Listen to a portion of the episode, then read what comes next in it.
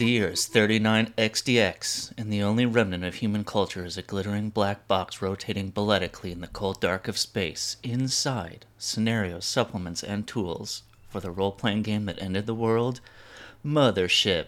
It's OuterRimUprising.com. That's our sponsor for today, brought to you by The Lost Bay. Uh, it's on Kickstarter. That link, OuterRimUprising.com, will take you right to the Kickstarter. It's funded, so you can just get it. Go do it. It looks super cool. Um, this is RTFM. This is the 50th episode. Whoa. I'm, We're I'm old. Aaron. Yeah, we're, we're old, old in now. podcast land. we're also uh, not reading like a game book today, and I don't know if that's like the perfect thing to be doing on the 50th episode, uh, or if we're shirking tradition. But uh, with us today, Chris Bissette, very excitingly. Chris, do you want to like introduce yourself, give people a, an idea of who you are, what you do? No. you don't yes. know. Um, yeah. Uh, uh, hello. I am Chris Bissette. I am a writer person from the UK. Um, I write games and adventures and things, and I'm very bad at introducing myself on podcasts. Um, I run a website called Loot the Room, and I publish adventures for games like uh, Mörk Borg and my own game, a dungeon game, and I do freelance writing for like Pathfinder and Hunter: The Reckoning and Fallout and games like that.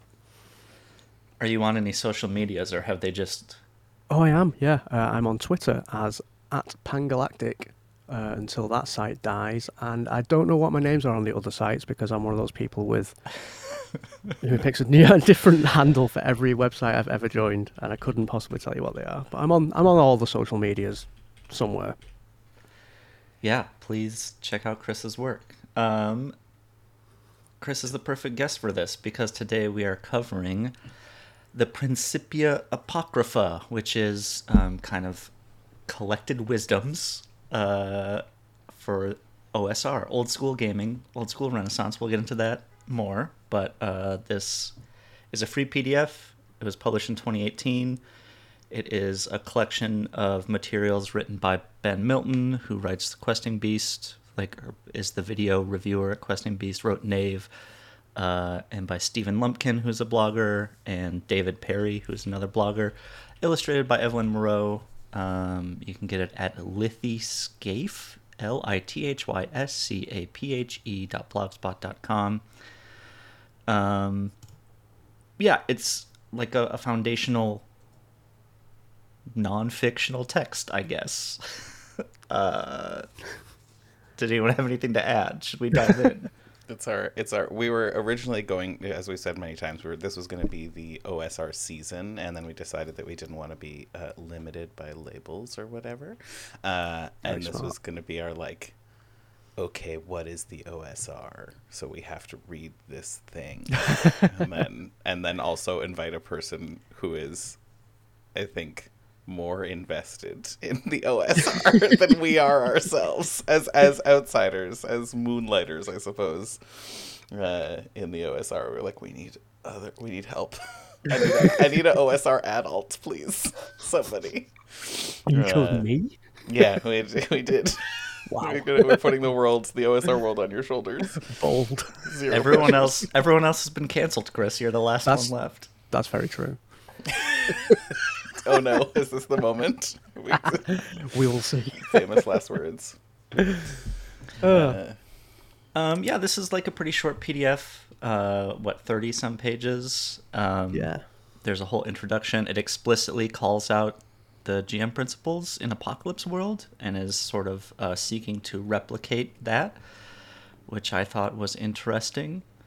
Um, Yeah, it's interesting because in in my mind, the OSR, like, I, not that these things aren't always in conversation, but it's interesting that it is like, how about we take this stuff from story gaming, take these principles from story games, this format from story gaming, and try and apply it to It is interesting. not 'cause- not that. It is interesting because there's this whole like, I think like the mythology of games, if you like, is that like the OSR and story games are like diametrically opposed, but they actually both came out of reactions to D20 era trad games. So they're both largely trying to achieve some of the same ends, just from different directions.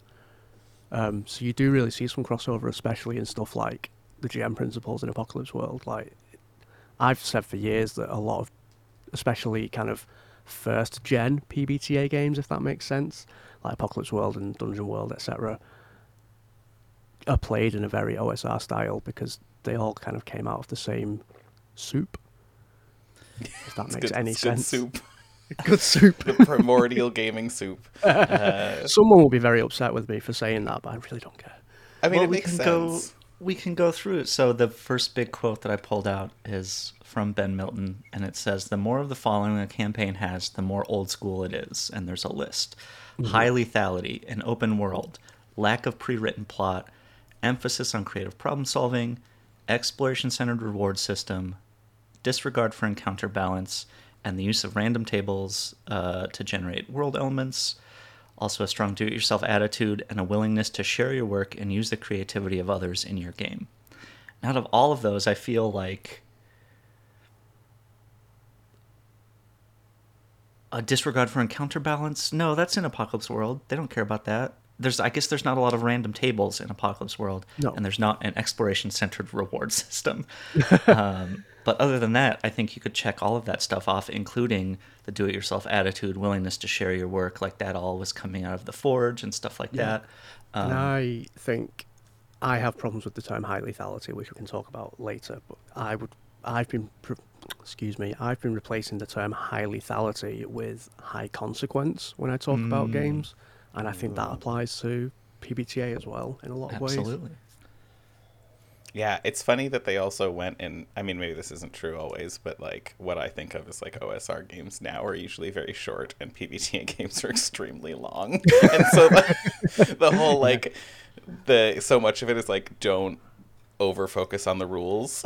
and I feel like that is the part that PBTA is really bad at because there's just like here's 300 pages on either and it's not 300 pages of rules, but it's 300 pages of rules and the explanation of their use usually. and so like that feels like very opposed as the if I had to if I had to highlight what I feel like is the largest divergence of those two design principles in practice. fair, Like the reason this book exists, Principia Apocrypha, and it even says this in the introduction. It says um, many rules like games in the old school style don't include much guidance on actually running the game, which is true, and it's a big problem with these games because they assume a huge amount of knowledge that players don't have.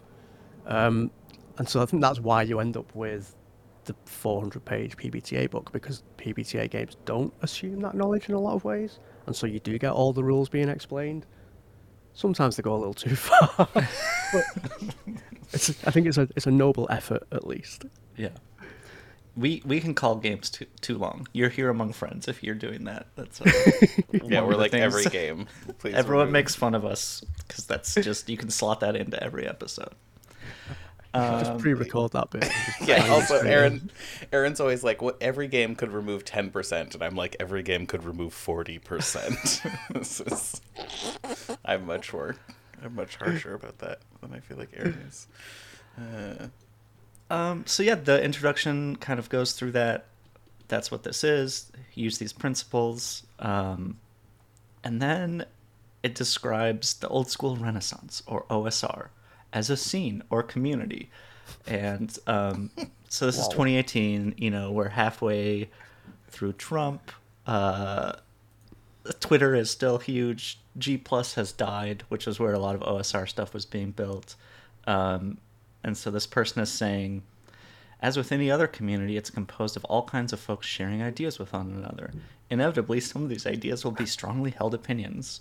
Uh, drama, miscommunication, conflict, and harassment can and will happen. Uh, and it's up to its members to foster and maintain a healthy environment for themselves and newcomers. So this was just such a wild thing to read in this because it's like, oh, sorry, harassment, it's gonna happen. This There's was no pre sense. um, Zackening as well, wasn't it? yes, So, there's yeah. no sense of like, hey, don't be a shithead. it's all just like people. Can't aren't we all gonna- just get along? No, actually, we can't. right. Fuck you. Yeah, also the shitheads are probably not shitheads. They probably are just trying to help you. All right. There's a line somewhere about like probably uh they're just They're they, not their views assholes. They're might just misguided. Yeah, and their like views might be different than yours, but you can assume that they just have the best interest in trying to make sure you're having fun. And I'm like, mm, these are not assumptions that I would take to heart. Also, not to me what a community is. a community is not a place I go white to man be harassed. Uh, yeah, it's that part is funny. It's very Yeah. funny. I would maybe this is not an important statement, but I feel like games spaces are fan spaces, not community spaces, and that difference is important to me as a homosexual. but I think that has um, become even more so the case over the last few years as well. yeah. It's Like- bad. It's bad. It's been some bad years. It's been bad. Yeah, they're becoming some some games that I'm not going to mention are becoming like lifestyle brands now. I I mean, mean, 5e for sure. You can yeah, that's right. It's the big one. It is. It is. It was fun to read because I feel like, uh, as a person who like went through my own awakening, uh, away from D and D, largely because of Five E, um, without any community support for the most part. Like I didn't. I didn't find the OSR. I didn't find the blogs. I didn't find a forum, and then get like lured away. Uh, I was just like, "This sucks. I gotta go. I gotta go hunting for something else." Uh, and it is interesting to think back and be like, "Oh, so many of these things are thoughts that I had when I was leaving, or thoughts that I had in directly in response to being like, 5e sucks,' or I hate the Uh-huh. experience of playing 5e." Um, and it's nice to kind of have them You mean the later out. parts of the book, not. Yes, the like actual principles. yeah. It's not the Good. Let's It tells that segue into everyone's that. Let's stop talking shit.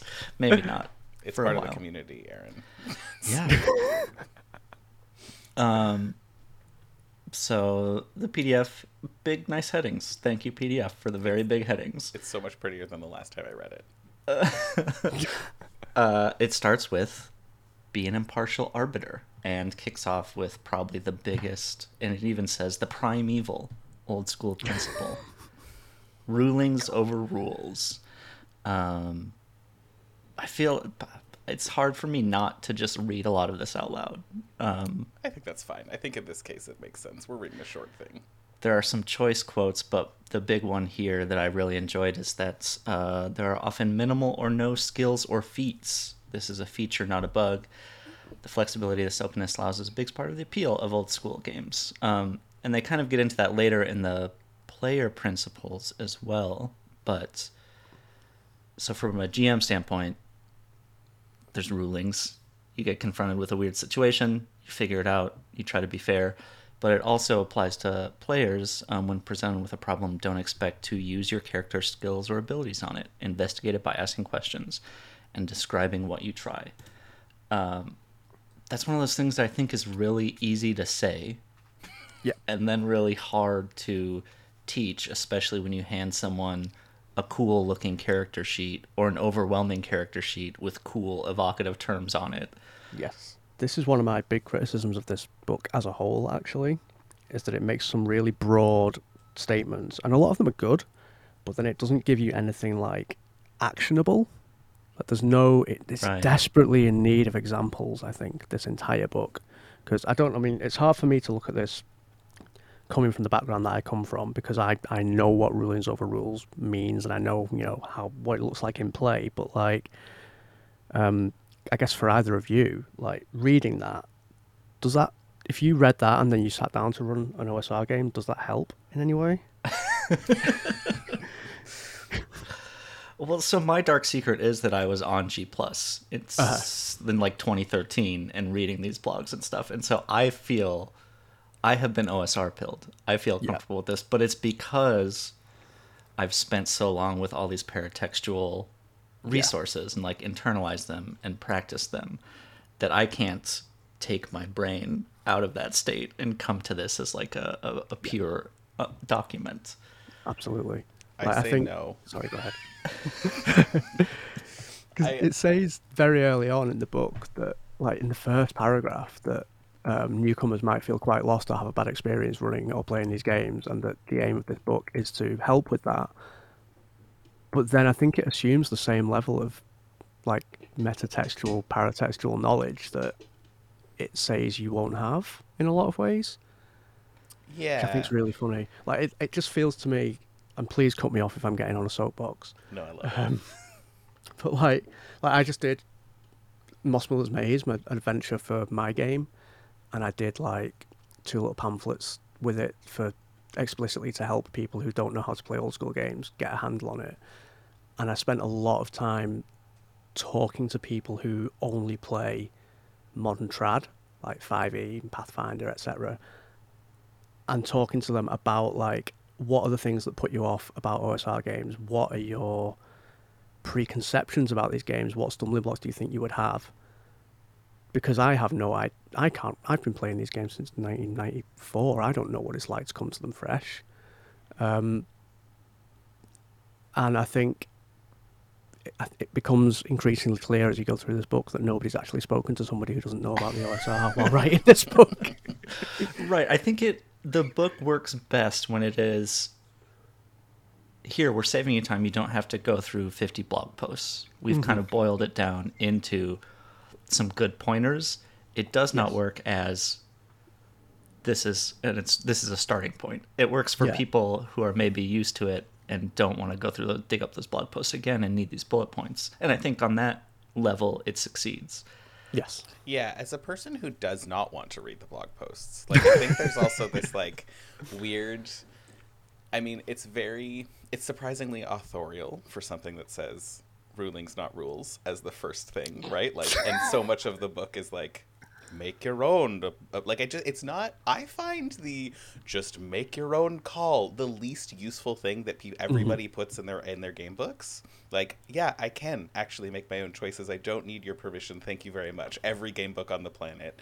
Obviously like if we're going to assume one basic knowledge or one basic skill of rpgers i think it's they can make choices you know? Like there is like we don't we assume a lot of other things that i don't think we should assume but uh, but for whatever reason that one gets said a whole lot. And as a person who is newer to it I don't want to read all your blog posts. I don't want this to be my identity. I'm not actually interested in the OSR being my identity and spending all of my free time studying how the history works and what this conversation came from. Like I think if that's a thing you're super into, obviously that's great. Everybody should have their hobbies, but like the I think the biggest my my answer to the biggest turnoff of the OSR, um, even though you didn't directly ans- ask me, is uh, the community for sure. Like the mm-hmm. way that people, the way that people within the OSR community talk about what OSR is or isn't, and the Yeah. like, it's so off-putting, and also Totally. like not interesting. Like I said this in the Discord the other day. It's not interesting. it's not interesting. Like I said, Not interesting. I said this in the Discord the other day, but like it's like music genres. Like nobody has ever enjoyed a conversation about what does or doesn't count as a music genre except people who have some like identity reason to hold that boundary, you know? Yeah. And It's like, like when you turn up to the metal society in your first year of university and you're wearing a Converge shirt and they say, "Oh, well, that's actually metalcore. You can't be here." Fuck off. that sounds very specific. That sounds It's like a very very specific, example. Uh, yeah, I mean, it's the same thing as like, and maybe this is part of the like, maybe this is part of why it's such a turnoff for me. But like, it's the conversation queers have been having forever, right? Like, any form of gatekeeping, any form of like boundary definition and holding a line about something, ultimately is just off-putting, usually to like the best people that could be in a space. Yeah. Uh, And you know, the difference being that, like, in queer communities, it's often a matter of safety, whereas in gaming communities, it's often a matter of not that. Yes, it, yeah, it is the oh we started letting straight people into our bar and then the bar closed a year later. Like there's Yeah, a, there's exactly. a direct reason for those Yeah. things in other in many communities that are like actually identity based communities. The like voluntariness of gaming space. Um, yeah. Like, I'm sorry you got bullied by the jocks when you were 12 for playing D&D, but it ain't the same. uh, I, but I think there's also an aspect too of like specialists and this comes up in music stuff. It comes up like at in education or in business as well. Like we do want people to specialize and get in the weeds because sometimes that is how we get new discoveries or uh, create processes for things. But it's that classic thing of like someone way out there in the weeds who's been spending all their time doing this is not necessarily the best person to communicate to someone new to this. No, like I And think so- about this a lot in terms of. Sorry, I keep cutting you off. I'm really No, sorry. no, go ahead. I think about it a lot in terms of like academia, because I'm really interested in the history of RPGs and in the development of dungeon games specifically, and you know, blah blah blah blah. And I have a master's in English lit and creative writing. I'm really interested in literary theory, etc. All that work's really important, I think. But if someone wants to talk to me about a novel, it's of, it's of no use to them. they don't need to know about Lacan to talk about, I don't know, a novel, you know? Yeah, I And think it's, it's a similar thing. I think about this often as well as somebody who like has my dark past in academia, uh, and also like just really like that is a thing I nerd out about. You know, like I will Mhm. voluntarily read some nonfiction um, about things, and also like spent a number of years like studying games in particular, usually digital games, but mm, the the boundary is porous. Um, and I think there is a lot of value in that, but I also think that like there's so many like academia is one of those weird things and scholarship in general is one of those weird things that like from the outside people are like oh there's so many processes to like affirm expertise or like affirm knowledge and on the inside you're like meh, everybody's just kind of shit talking one another and like and often the most interesting observations and developments in any kind of like knowledge development of knowledge practice is from people who aren't in that field right like it is Yeah. often somebody who is new to something who looks at it and is like but what about this though and you're like oh my god we've been it, we've been up to our we've been up our own asses for so long that we totally forgot the what about this uh, Totally. and so I feel like it like those things have to remain in conversation. I think about this a lot because I think about expertise a lot, and I think that expertise is generally a harmful concept while also being really personally compelling. uh, so Right, we- well, we and- and- I would agree with that. it's it's also difficult like you know being still in the middle of a of a worldwide pandemic to be like let's not talk about expertise is like well that's part of how we got into our current problem. Like we do need experts and then we need someone to communicate from the experts to people who don't know like it's like you said it's in communication. I think we can have both good parts. I think we can have experts and we can have people who are more iconoclastic I also think it's different when you're talking about science. I think it is an Yes. Yes. important line to draw around science That's for it, just- sure. You know, Uh, you need an expert architect because if you don't have an expert architect, your building will fall down. But yeah. you don't need to be an expert in the history of Dungeons and Dragons derived role playing games to write a role playing game because what's the worst thing that happens? You write a bad game, nobody dies. Yeah, You know, and it's, like it's a scale. Fingers crossed, Chris. I Fingers don't know. crossed. Knock on wood. so many little Yes. little fictional guys die. Um, yeah, and it is like and there is no. Ex- I guess for me, it's like I I've, I I push back a lot against the idea of expertise in creative fields because it comes along Same. with like, you know, people. It's usually just comes along with like harmful ideas of like authorship and whatever, right? Right. Like it's Yeah. this stupid. It's this whole stupid thing, and I'm like, mm, you can. It's usually just a a big stick people use to say, actually, I know more than you. Stop talking. Yeah, or I can charge more for whatever it is Yeah. that I'm producing. Yeah. It's like actually sometimes your doodles are way better than the person who's been studying illustration for 20 years. Sorry about it. Yes. Like myself included, right? Like I I- the craft of the things that I participate in is incredibly important to me, so I recognize that these things are often in conflict. Uh, Same. but that doesn't mean like I'm like, yeah, I do think photographic craft is really important. That doesn't mean that sometimes there are people out there who just took their first phone photo and it's way better than anything I've ever produced. it's not. Well, and we can have truth. we can have both. I can look at your photo and the other one and Yeah. enjoy them both. And that's a little, you know, that's a couple minutes out of my life. I'm not on a desert island. I'm not dying at the moment, so I feel okay being like, ah, I'm gonna read this well-crafted, amazing novel, and then I'm gonna read this weird pile of nothing, and I enjoy them both. That's okay. I I do we- actually read Dan Brown from time to time, and that's fine. I was just thinking about reading it, Da Vinci Code, because I haven't yet, and but whatever, that's a whole other thing. And I was like, Yeah. well, maybe I want trash. Maybe my brain wishes for trash. Maybe I will read this. Uh, Oh, you two are experts. I thought it was pronounced Da Vinci. Oh, I'm just kidding. I'm just Um, kidding. yeah, I also like if we didn't, you know, this is whatever everybody knows this, but like if we didn't live in late stage capitalism, the value of our work would not be important. We would just do our work because it brings us joy, right? Like Yes. we do not, we would not need to attribute value to the things we produce in the world. That is capitalism. So like, yeah. You know, free your. And you can actually see to pull us vaguely back onto. I was just thinking like we are getting way off track. You can actually see that kind of commercialization of this sort of stuff happen in real time. Like if you look at products like Knock, for example, like Yeah. they are all blog posts for the most part that people produced over the past decade, 15 years for free because they were passionate and their work didn't have to have commercial value. And as the field has grown and as the world has got shittier and more expensive, the drive to kind of productize within the OSR and within games in general has really ramped up and increased. And it's very Um, funny be- to me because before blogs, people did get paid for that stuff. People are always like, I, "How dare you publish this zine? That's just that should just be a free blog post." And it's like, well, before free blog posts, you got paid to write for magazines. It's just that magazines don't exist now. Like, yeah, I want people to be able to do things without worrying about pay, but I also want Yeah. people to be able to afford food and stuff. So it's it is like a constant push and pull and a weird up and down cycle of It really is. when stuff is valued and when people need that money. We're swinging back into um, I'm not going to pay for homebrew territory now. I've noticed a, a big uptick in people saying, "Why would I pay you for that?" When I've put out new things recently, I'm like, Yeah. "Oh fuck you," because I have a mortgage. That's why. right because this is my job.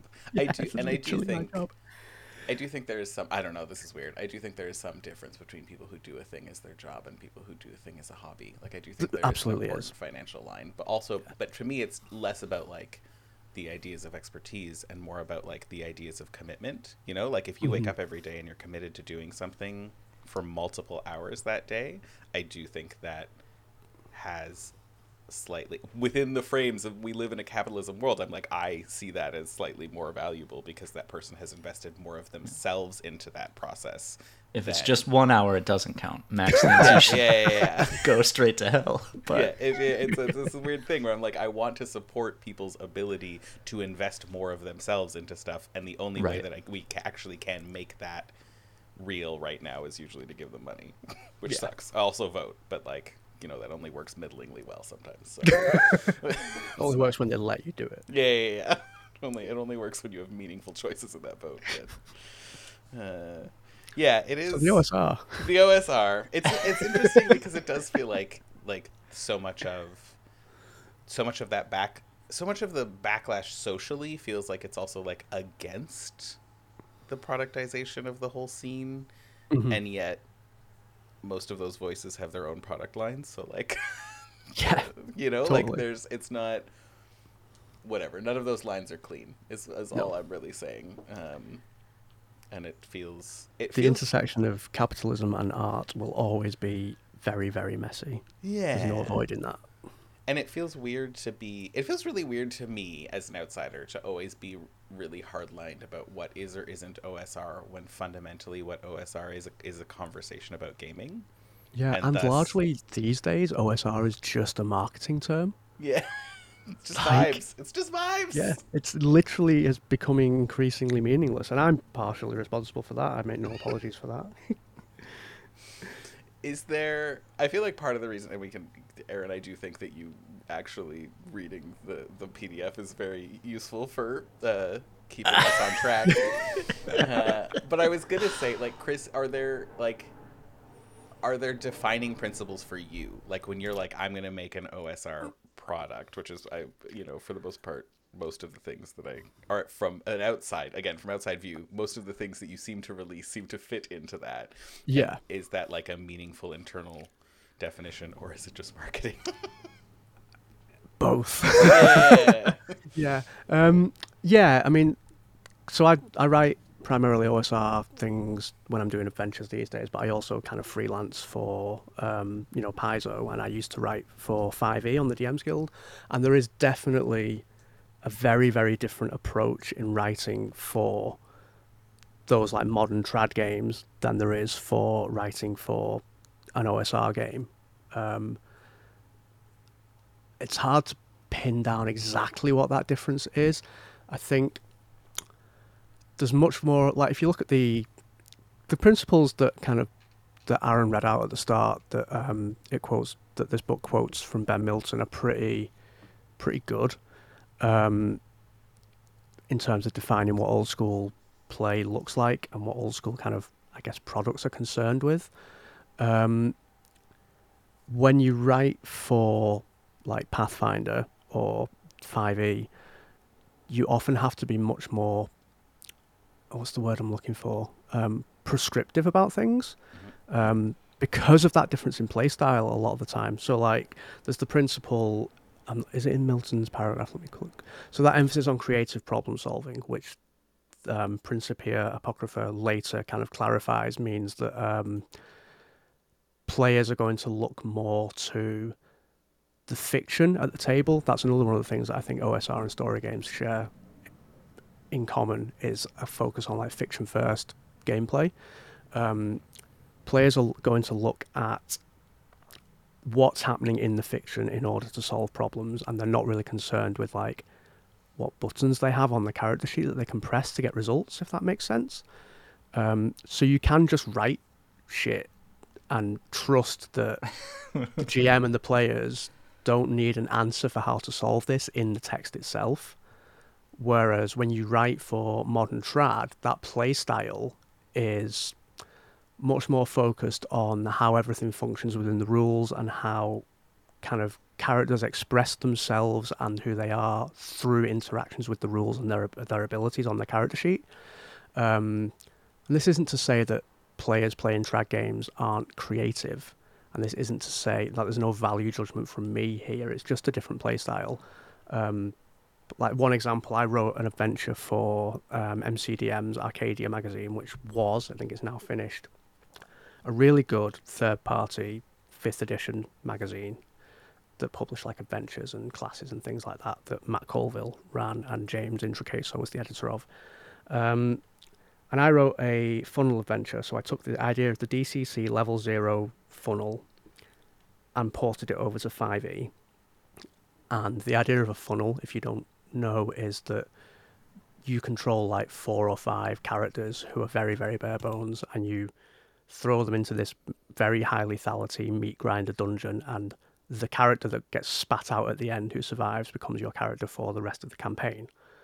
Um, and so the first encounter I wrote for that adventure was this kind of very thick, horrible, sludgy river and if people tried to just wade across it, the water would pull them under and they would drown. And then they play tested it, and I got the playtest reports back. And I think of the four groups that play tested it, two of them had TPKs to that first encounter because the play style and the play culture, the players just assumed that they could just keep throwing characters at it and making ability rolls, and eventually one of them will succeed. None of them were like, okay, GM, like, are there any rocks we can use to make a stepping stones? Is there a tree that we can pull a branch off to make a bridge? Or, you know, nobody thought outside of the box of their character sheet to solve that problem. And so I had to go back into the manuscript and sort of like write solutions into the text. Whereas if I was writing that for an OSR release, it would literally just be what I originally wrote, which would be like, yeah, there's a river and you'll drown if you go in it. Fucking figure it out. I had almost the exact same experience writing for this big-ish 5e anthology. And oh, it was yeah? like my classic approach is always like, here's these two factions, neither one's fully right, or mm-hmm. you decide which one is right, kind of thing. So I wrote that, and then I wrote at the end like, if the players follow exactly this faction, this sort of bad thing happens if the players follow exactly this other faction, this sort of bad thing happens. And the editor was like, "This is so depressing. Why are those the only things that players can do? You're limiting them in only yep. writing these two endings." And I had to be like, "Oh, no. I just assume players will see that those are the bad things that could happen and try something else. But so then I had to go in there and write explicitly players can try other things, which Yeah. is, uh, yeah, it's an interesting brain shift. It is, and it's not. It's not really got anything to do with the actual games text themselves, like as systems. It's entirely to do with play culture and expectations because Mhm. you can run 5e or Pathfinder in an OSR way, and I've done it. Um, and a large portion of that is just good GMing and teaching players to interact with the fiction in more meaningful ways, um, which is hard to do in text, which is why I think, although I have some, I think Principia Apocrypha is a very flawed book, but I really appreciate what it's trying to do. Um, which I have big thoughts about. But we can we can get to that whenever we need to. Yeah, I think there's like a, a I don't know, a little an ancient brain cell has been activated. Um, and I feel like there's an important thing there around like interacting with the fiction versus like being in character because I think a lot of like Yes. the language of interacting with the fiction is very intentionally different than being in character, right? Like those are those are Yeah. very different ways to play and I feel like the I sometimes I don't know that the difference between them is like well articulated in these kinds Mhm. of documents because I can see people but also myself coming from like trad games where there is an expectation of constantly being in character Yeah. and that being like well I am interacting with the fiction. I'm in character. And I don't think that's what that means for the most part. Um because in character is often I don't know. There's something that I feel like I've in my experience when when players and GMs are more focused on being in character and being in those like theatrical moments, there is less of a focus on actually like looking at what is happening and trying to figure something out. You know, like there's Yeah. more of a like emotional relationship to the fiction at hand than uh, a problem solving Yeah, and I think fiction at hand. the fiction, the focus of the fiction is different. Like I think in Trad, the fiction is more focused on who your character is, and the fiction of OSR games is more focused on what is happening to your character. Yeah, those TPKs were just the characters developing an emotional relationship to your deadly sludge reader.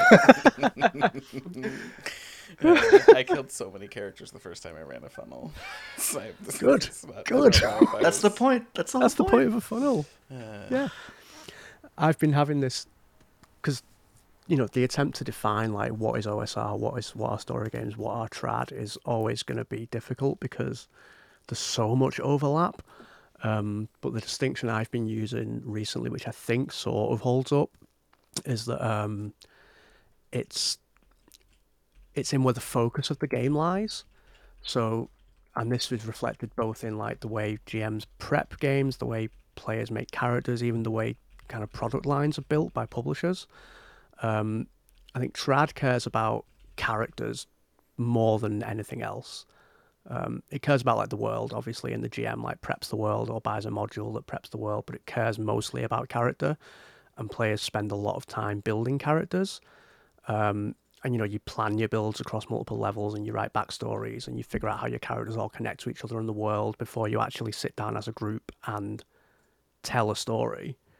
And like all that prep that you did as players kind of informs the prep that the GM does as well, and it informs how consequences and things play out in the game because players have this kind of almost like arcs that they want to see their characters play out, right?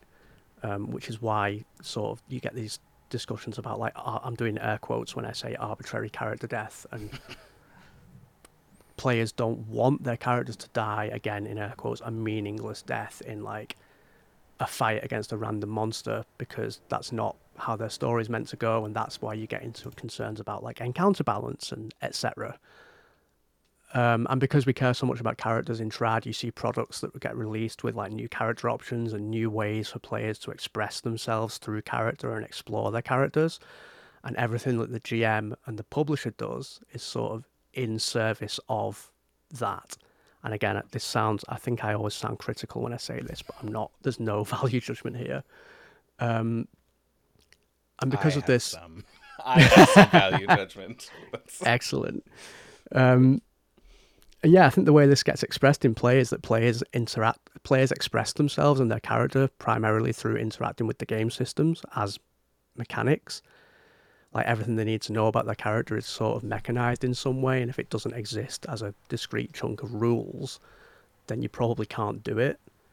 Because if you could do that without having rules for it, then that steps on the toes of another character who's picked the bits of rules that let them do that, if that makes sense. Like you take the persuasive feat instead of Yeah. trying to act persuasive. Exactly. For yeah. instance, yeah.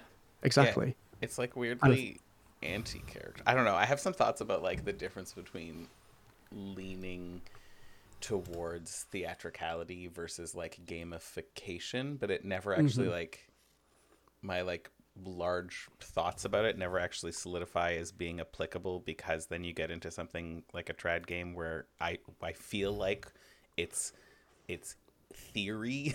It's like it's like play theory is about being theatrical theatrical and like almost improv based and you hear that a lot when people talk about it like oh yeah you got to go to improv to be a good D&D player or whatever and you're like right mm-hmm. but you don't. You got to min max to be a good D&D player.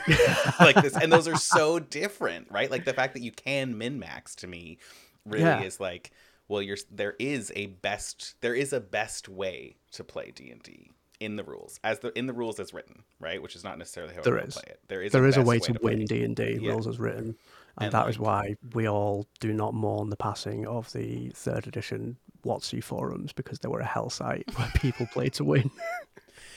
and it, and it might be just Shout like a lot of out, shout out to EN World Yeah. carrying the torch, keeping the dream alive. Shout out to Giant in the Playground. Uh, and it might be a lot of my like personal backlash because I feel like a, frequently when I was playing a lot of trad games, part of the appeal for me was the gamification elements, like was the Mm-hmm. puzzle designing and solving within a really rigid system because that does Yeah. that is fun for me as a person. So I does, bet like, you video really liked. I bet you really liked fourth edition. I this is so funny. I skipped fourth edition, so I have no idea. I, I love fourth get to play edition. fourth Yeah, I skipped it. I only read it for the first time this year or last year, and it's fucking great. I'm Yeah, gonna I- it for the first Great. time at the end of this season. I played It's for a great years. game. Yeah, Chris, your thread on it is really good. Track it down on Twitter. Oh, thank you. I forgot Um, about that actually. Aaron's favorite game, fourth It's edition. it's not my favorite game, I real I played it for a year or two. I really enjoyed it. Um, Yeah. yeah. I wonder. It definitely if I, leans further into the the game part of role playing game.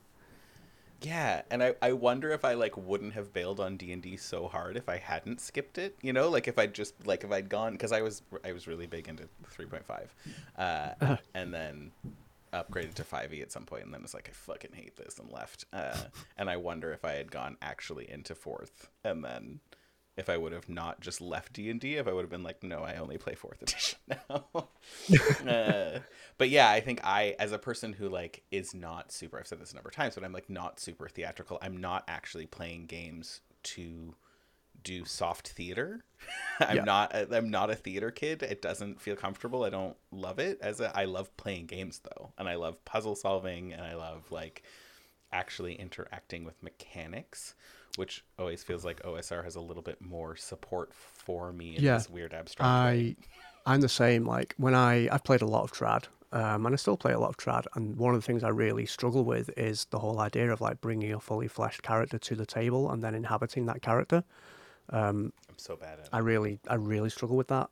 And so one of the reasons that I was drawn to OSR style play is because that focus that I was talking on about earlier is more on like the world than the characters themselves.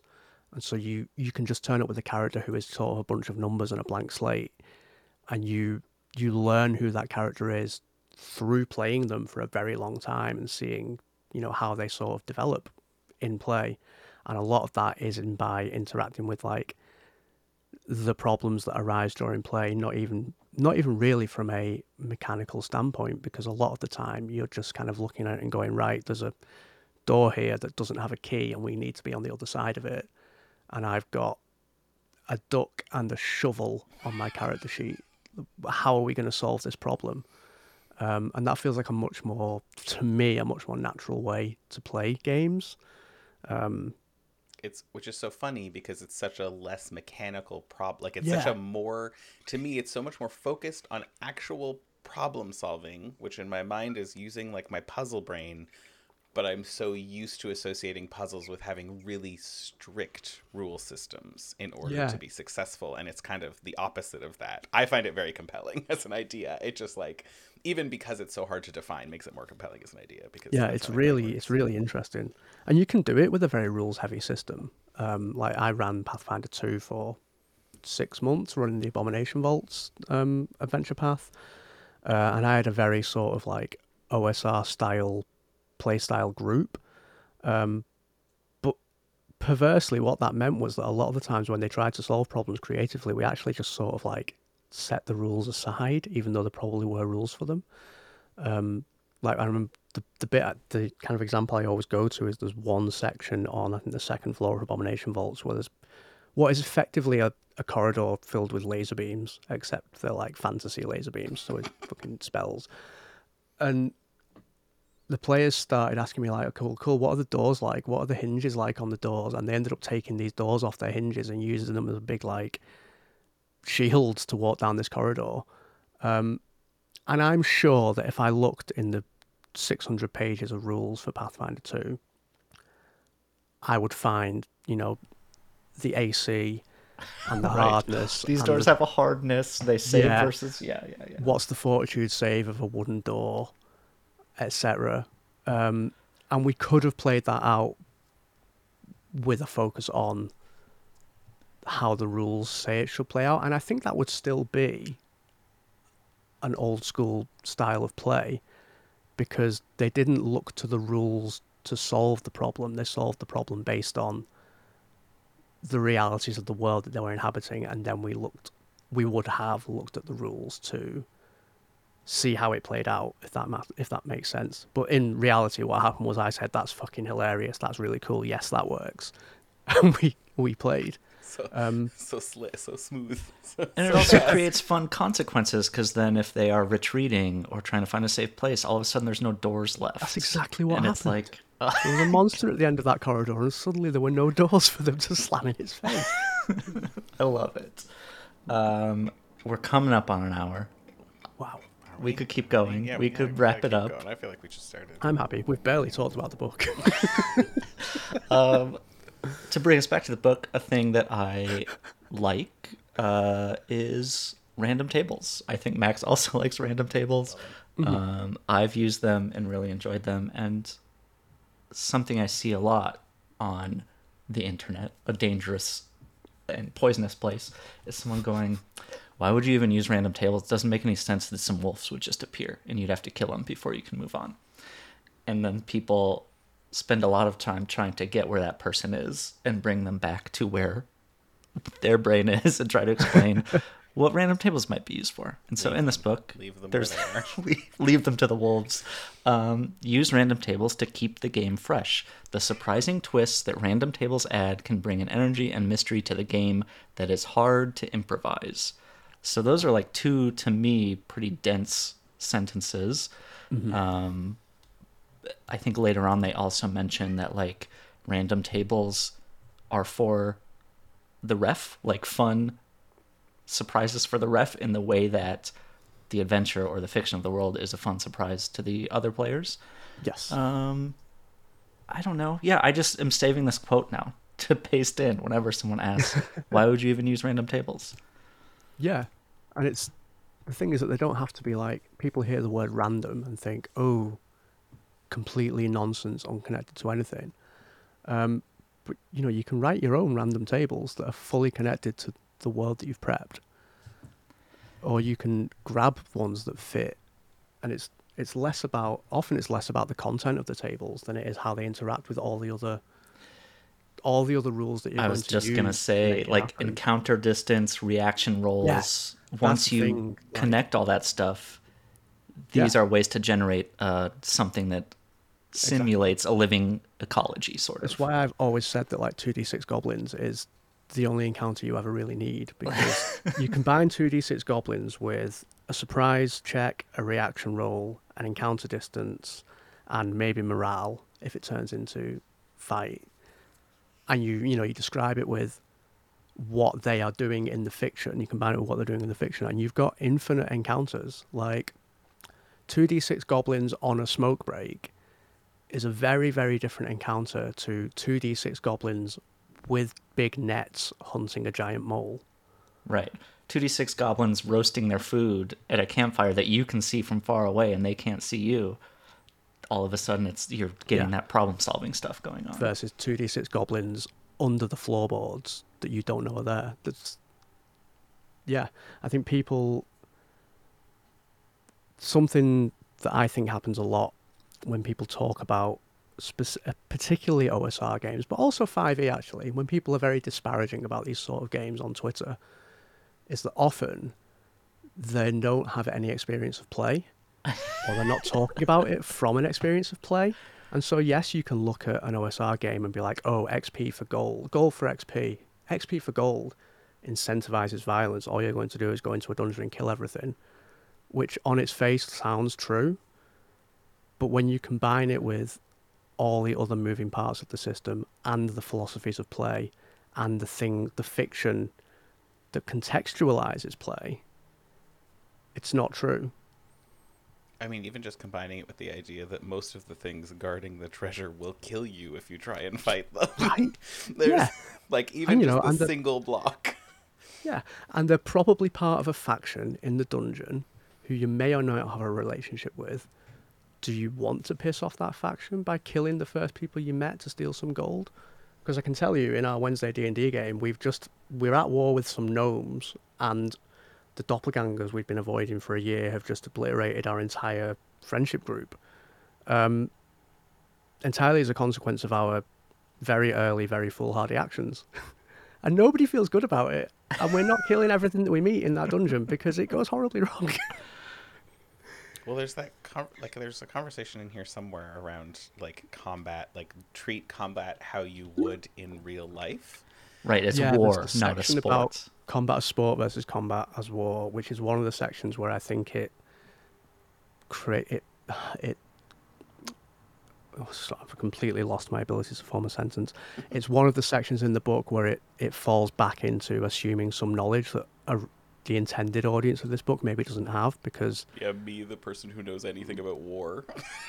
right. Yeah. It says Like, what think like combat- Sun Tzu and it's like please, please. Oh, I got to go read a- another book now. That's such a G plus thing to write. Right. Christ.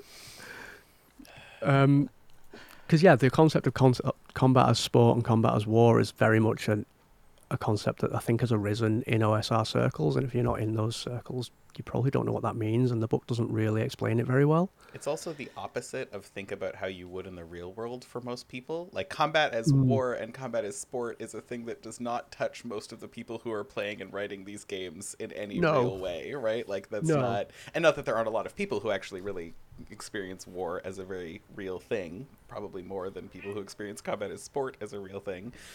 But that's not who most I don't think that's a lot of who these books are Yeah. talking to because I think there's like No. kind of an assumed Western white guy thing happening Definitely, here.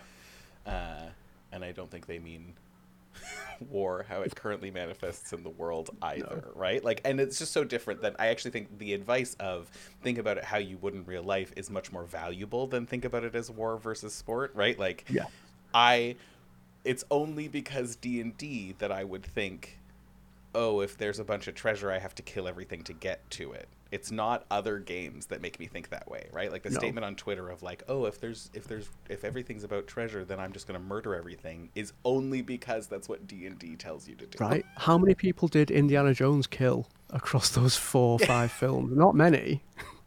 And Yeah. he's hunting treasure the whole time. That's only because that is the win condition of the Dungeons and Dragons mechanics is to kill the thing, right? Like, and it's and and if I think about it, how I would in the real world, I am extremely conflict averse as a human being. Yeah. I would like to not ever punch something in the face in Yeah, response to because not I've ever been hit in the face Yeah. really hard, and it's not fun. So I, do avoid not, it. I do not enjoy physical pain for the most part. I know a lot of people who do, and that's a whole different thing. But that is also not what they're thinking when they walk into a, a dragon ho- on a horde of, of fucking treasure or whatever. Uh, No. Some of them are. Shout out to the monster fuckers. But like, it's a different like. I, that is not a physical sensation that I go hunting down or whatever. No. Uh, and so, assuming, like, I am for sure gonna think theft first. If you ask me, Max, how are you going to get this gold that this other thing has? I'm gonna be like, I'm gonna steal that. I'm, I'm here for, I'm here for theft. One of the one of the principles you hear a lot among like OSR players that isn't actually doesn't show up in this strangely, which kind of ties into the combat thing, is the whole idea of like combat as a failure state. Mm, um, yes. where like yeah it's you know the fight happens because either you've failed to explore your other options properly or you've run out of other options and you still need to go you know you still need to achieve that goal and the only other option is fighting. Um, and i think like in my experience of play that tends to be much more true. Um, we every group i play in sort of actively avoids getting into a fight if we can at all help it because it's much more fun to make friends with the weird little people in the dungeon as well. It's Well, much more fun to have weird little freaks to talk to and make your GM do a silly voice and your GM can't think up a name so you call the weird wolf person with a skull mask Arnold and he's got to stick with that for the rest of the campaign. Like that's way more fun. The closest I think this gets is the character sheet is mostly there for when players make a mistake, which I really love as a quote. Again, um, the idea that you don't have to look at all those numbers until you are making a saving throw or in a fight, both of Yep. which occur because you've messed up. But yeah, again, the the this document like hints at a lot of things without explaining them or giving examples. Yeah. I also I was think gonna it- like counter that one a little bit. When I read that, I was like, yes, as a player, I love occasionally ignoring my character sheet, but as a game designer, I love looking at the little mechanical bits and choosing to pull a lever. So this is this again gets back to what my big soapbox thing earlier about the difference in focus, I think, between trad and OSR and how that manifests itself in like productization and the way you write things as a designer. Because because the character sheet is less important and characters characters aren't less important, but how characters are expressed mechanically are less important. Um, what becomes more important is the world and the things that inhabit that world. And so, as a like as a game designer, for example, when you're writing a product or building a product line, the things you build tend to be more GM facing than player facing. Um, you know, like encounter locations, adventures, um, dungeons, and settings rather than player options. And because there are fewer player options available when you're actually playing the game, even though like like I, I fucking love board games. I love fiddling around with mechanics and seeing how mechanical systems interact and stuff, which is why I enjoy playing 5e and Pathfinder. Um, but when I play an OSR game, because the option isn't there, really to look at my character sheet and go which little set of rules can I utilize here, the desire sort of disappears as well. Um, I've completely lost the thread of this thought, so someone please cut me off. Oh, I think. I mean, I, I think it's like I think it's just a.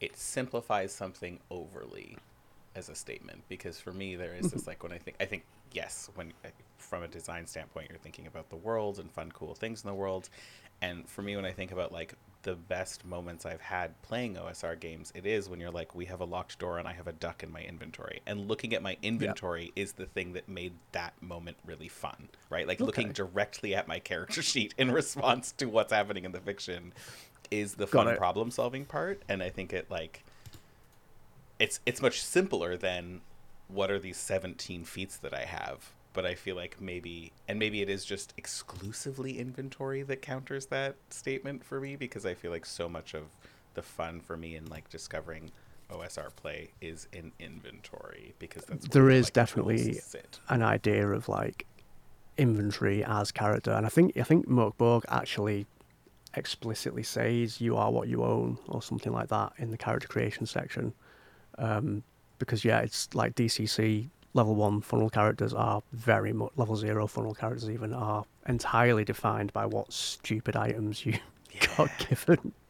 Well, it's also like I love Tunnel Goons, and Tunnel Goons is very similar. Tunnel where it's like Goons is so good. I need I need that pointy stick, or I need that you know fancy hat, or whatever. Like that is Yeah. what will make me survive. Um, and maybe it is so. Maybe it is just about it being a very simplified version of that. But for me, the character sheet is.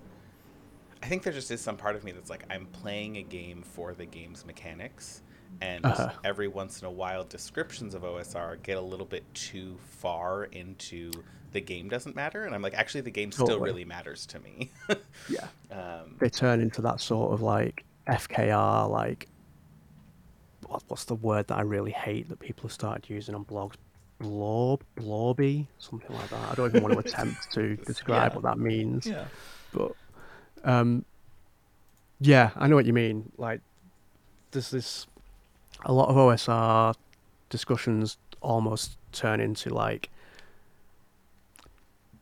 how mu- what's the way to formulate this that isn't going to create a huge amount of discourse when people listen to it. our audience is surprisingly small. No, also something about something about podcasts make discourse happen less frequently. Only because we've true. said some contentious shit on here, I feel, and have not gotten yelled at. But maybe you're popular think- enough that you'll get yelled at. maybe I get yelled at for the most mundane things. So, um, I think people often hear people say the players in the group are more important than the system, uh, and what they hear there is the system is entirely unimportant, and that's not what people are saying. And it's weird because when you talk about like safety tools and you say the group and the players are more important than the game, everyone knows exactly what you mean. You're not saying the game isn't more important when you talk about like and obviously there's there's not a direct parallel but when you're talking about systems and you say actually play is what happens at the table and the rules as a text are much less important than the people at the table people get really upset um, and i don't know if that's because they've if you know we talked about people's identities being wrapped up in games i don't know if that's because their identity is game designer with a capital D, and what they hear is you saying actually the designer doesn't matter, or what? Because obviously, the systems that you're interacting with during a game are going to impact the way that game plays out. Yeah, I mean, I think if I so. I like Sorry. both of you. I think if I if I ran you the same scenario, once using Tunnel Goons and once using Dungeon World, even if we like somehow magically averaged out the dice rolls to be somehow a match of success, quote unquote, versus failure, like you would be making different decisions because the Yeah. system does impact those It decisions. does. Like I've run Rotblack Sludge, the adventure in the back of Mörk Borg. I've run that like it's double digits the amount of times I've run that, and I've only actually run it with Mörk Borg three or four times, and every other time it's been with like I've run it with vanilla game, I've run it with Troika, I've run it with second edition D and D, I've run it with Lancer, and it's different every time. Um, and obviously the system has an impact on that. Troika had a huge impact on that, actually. Um, but yeah, so no, you know, nobody's actually saying the game system itself is irrelevant. They're just saying that the players and the group at the table are the thing that are going to have the most impact on your enjoyment of the game. This is this is the thing that I find the most interesting in from a like stupid games academia view. um as like just acknowledging that it's my weird it's my weird niche. This is my whole it's made for me. Um the is like a lot of my master's thesis dealt with the idea of this concept called um, brink games, which are like games that kind of, you know, when we think about games as a magic circle, which is like an academic term that gets thrown around a lot, um, as being like a place where consequences and rules of engagement are defined as separate than um, the real world.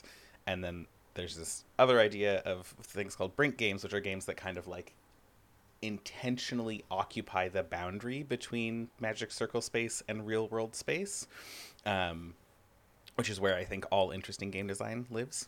um, but for video or like for digital or analog games, I think all of it kind of sits interesting there. But one of the things that for me became really interesting was like, well, if we're talking about this boundary space between like IRL and uh, gameplay space, and if we say things like the players are the most important part of the game, then we have to acknowledge this is a soapbox I've stood on before, so I won't beleaguer it, but like, then we have Not to acknowledge the power dynamics of those players Mhm. and the power dynamics of their identities that are at play and how that has such a huge impact. Like this is mainly me calling out the OSR or like just and not even just the OSR but gamers in general being like if you're going to say the people make the game, then you have to care about the people.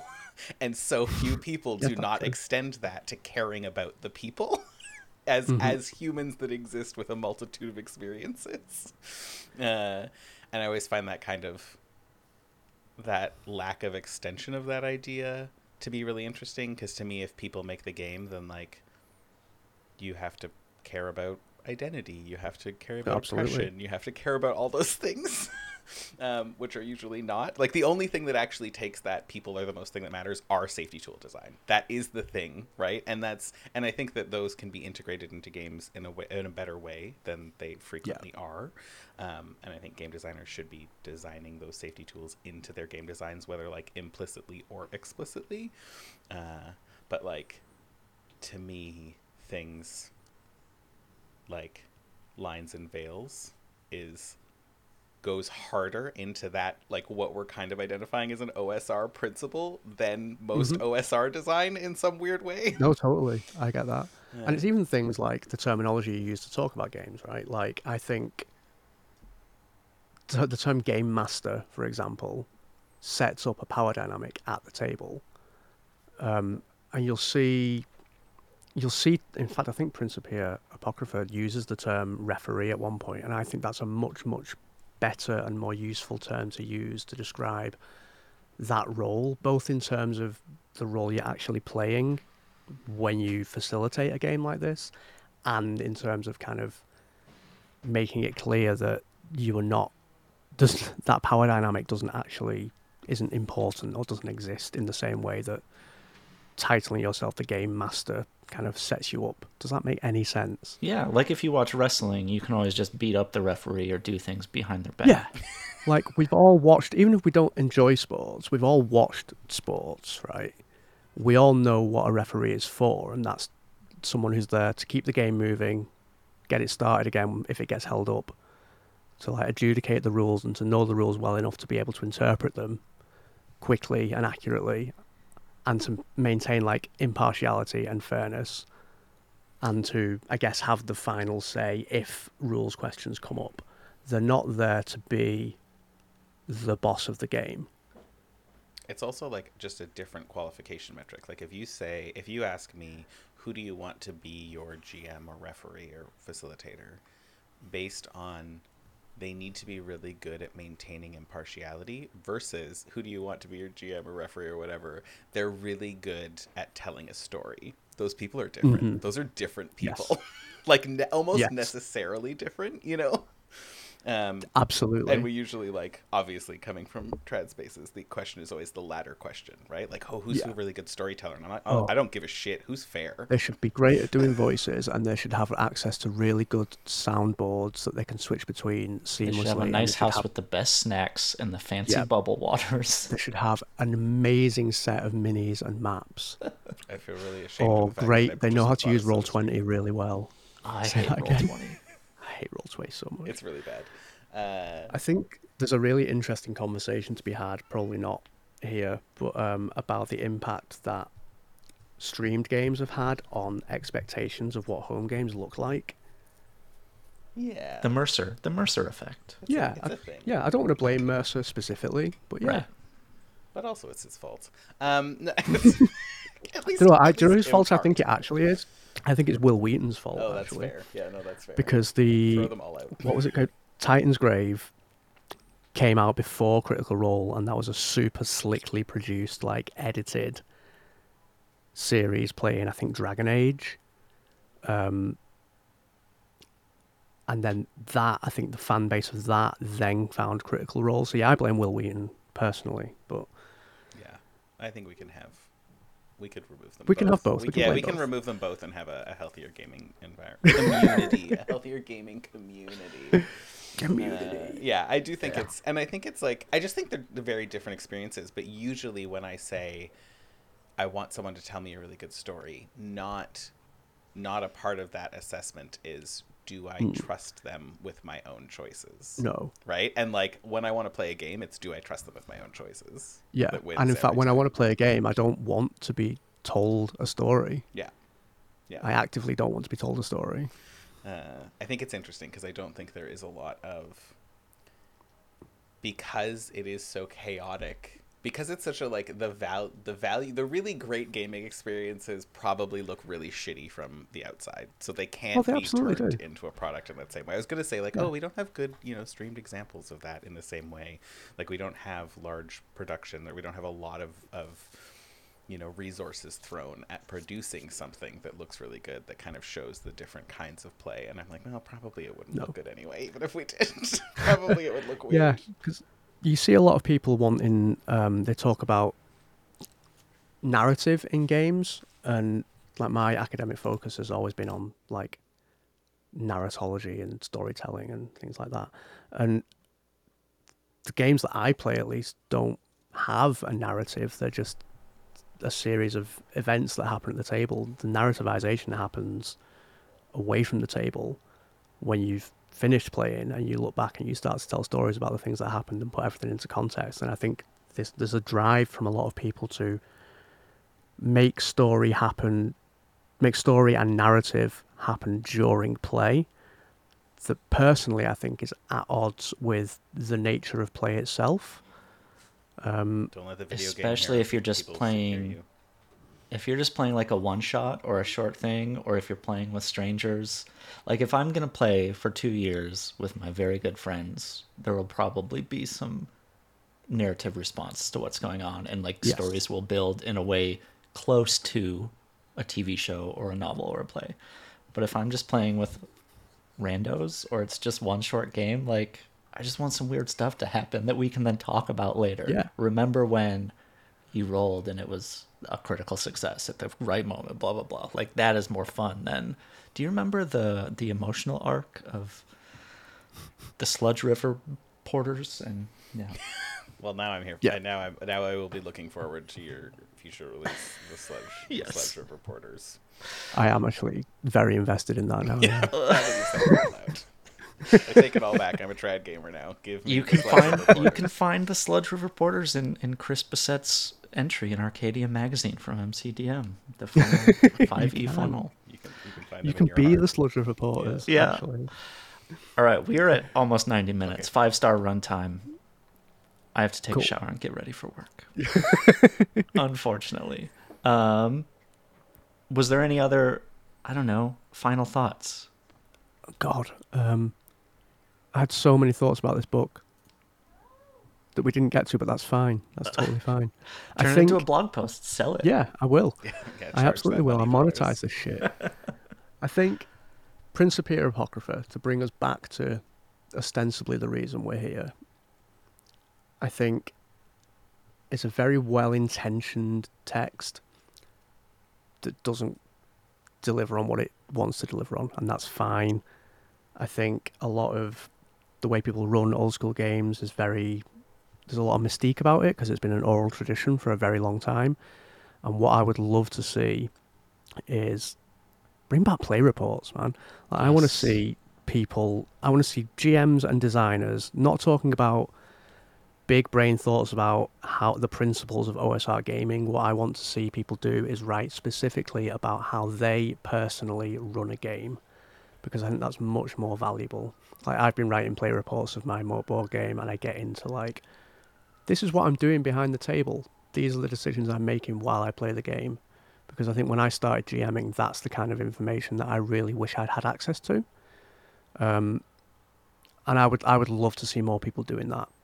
Right. I called for a reaction roll here. This was why. Yes, this was what I uh, rolled. This was the how I result. interpreted Here- yeah, exactly. I would Yeah, also I would love, love to see that. I would love it if that came in a little supplementary zine with things It'd be they're so good. I don't want it. I, I hate.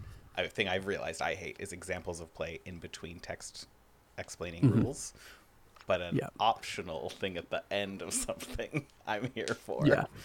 Uh, yeah, I found I Well- found the document generally like kind of interesting and a little bit inspiring to think about how I write games more than how I Uh-huh. play them. Actually, Yeah, like I think it's fine. It's it's it's. My brain's disappeared again. Um, it's so it's it's fine, but it's so broad. It's meaningless in places. Yeah. yeah, that makes sense. Usually we do a. I'm segueing us. Look at me, Aaron. I'm, I'm doing things. Um, I, Aaron is usually responsible for structure, and I'm usually like way off the rails. Um, usually we have like an appendix N where we talk about things to read adjacent to this, but I feel like it might be really hard with this because often we talk I about have like one for fiction. this actually. Oh, I got have one. one Oh, for great! this. Yeah. Do it. I do not. Great. Do you want to go first? I'll go first because then you can do that and then tell everyone where to find you again. Um, mine is my favorite piece of like collected nonfiction. It's called A Handbook of Disappointed Fate by Anne Boyer. Um, and it's a collection of a bunch of her nonfiction early writings. Um, so there's like one of my favorite pieces that I'm pretty sure I've referenced here is called No, and it's this kind of poetic ode to doing nothing and to denying people and stuff. It's beautiful. You can search Anne Boyer No and find it. It's free online. But then there's also just like here's a page and a half meditation on the song Bawitdaba by Kid Rock. Um, and why I bring it up is because she's a very interesting writer. She's a very specific writer. You can tell her style. Even though the subjects are very different, even though the length and format is very different, um, this is her kind of defining and bringing forth her style. And I think that's just so useful if you are in an artistic or artistic adjacent field to try to read a bunch of different things, but also just try to write a bunch of different things. Like write an OSR adventure, write a how to play report, write something like this, and like then put them all together and uh, you know let your style emerge from that, and let someone kind of see who you are through this collection of many posts and many uh, formats. Awesome. I'm going to buy that immediately. It's so good. I let me know what you think. I love it. I will. Uh, Max, did you have anything, or you're passing on this one? No, I thought of I thought of nothing. All right, Chris, take us out. Cool. Um, so mine was more. Mine's actually films, um, which I think are very good examples of what OSR style play often looks like. Um, and they are Yojimbo, Akira Kurosawa's Yojimbo, Yes. and Sergio Leone's A Fistful of Dollars, which is effectively a remake of Yojimbo, because it's an OSR adventure. You've got two factions. You've got a guy who turns up, throws himself into the the tensions between the factions, and things just emerge out of a world that already existed and didn't care about him until he showed up, and that's what OSR play is.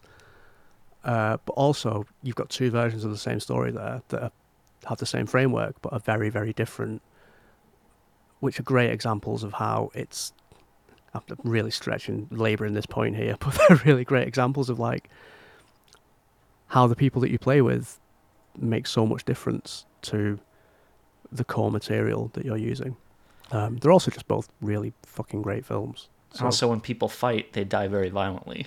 when people fight, they die very violently. high yeah. consequence world. And- both of those. and it's not it's never meaningless Right. yes they die violently and i guess arbitrarily but it's not meaningless And people, Which is the thing- I I haven't seen Fistful of Dollars in a long time, but I recently rewatched Yojimbo and Sanjuro, and the fear that people have of fighting in that, I think, Yeah. is very useful. Like people get intimidated, people stand down, people get Yeah. scared, um, and then people learn how to abuse that fear uh, in interesting ways.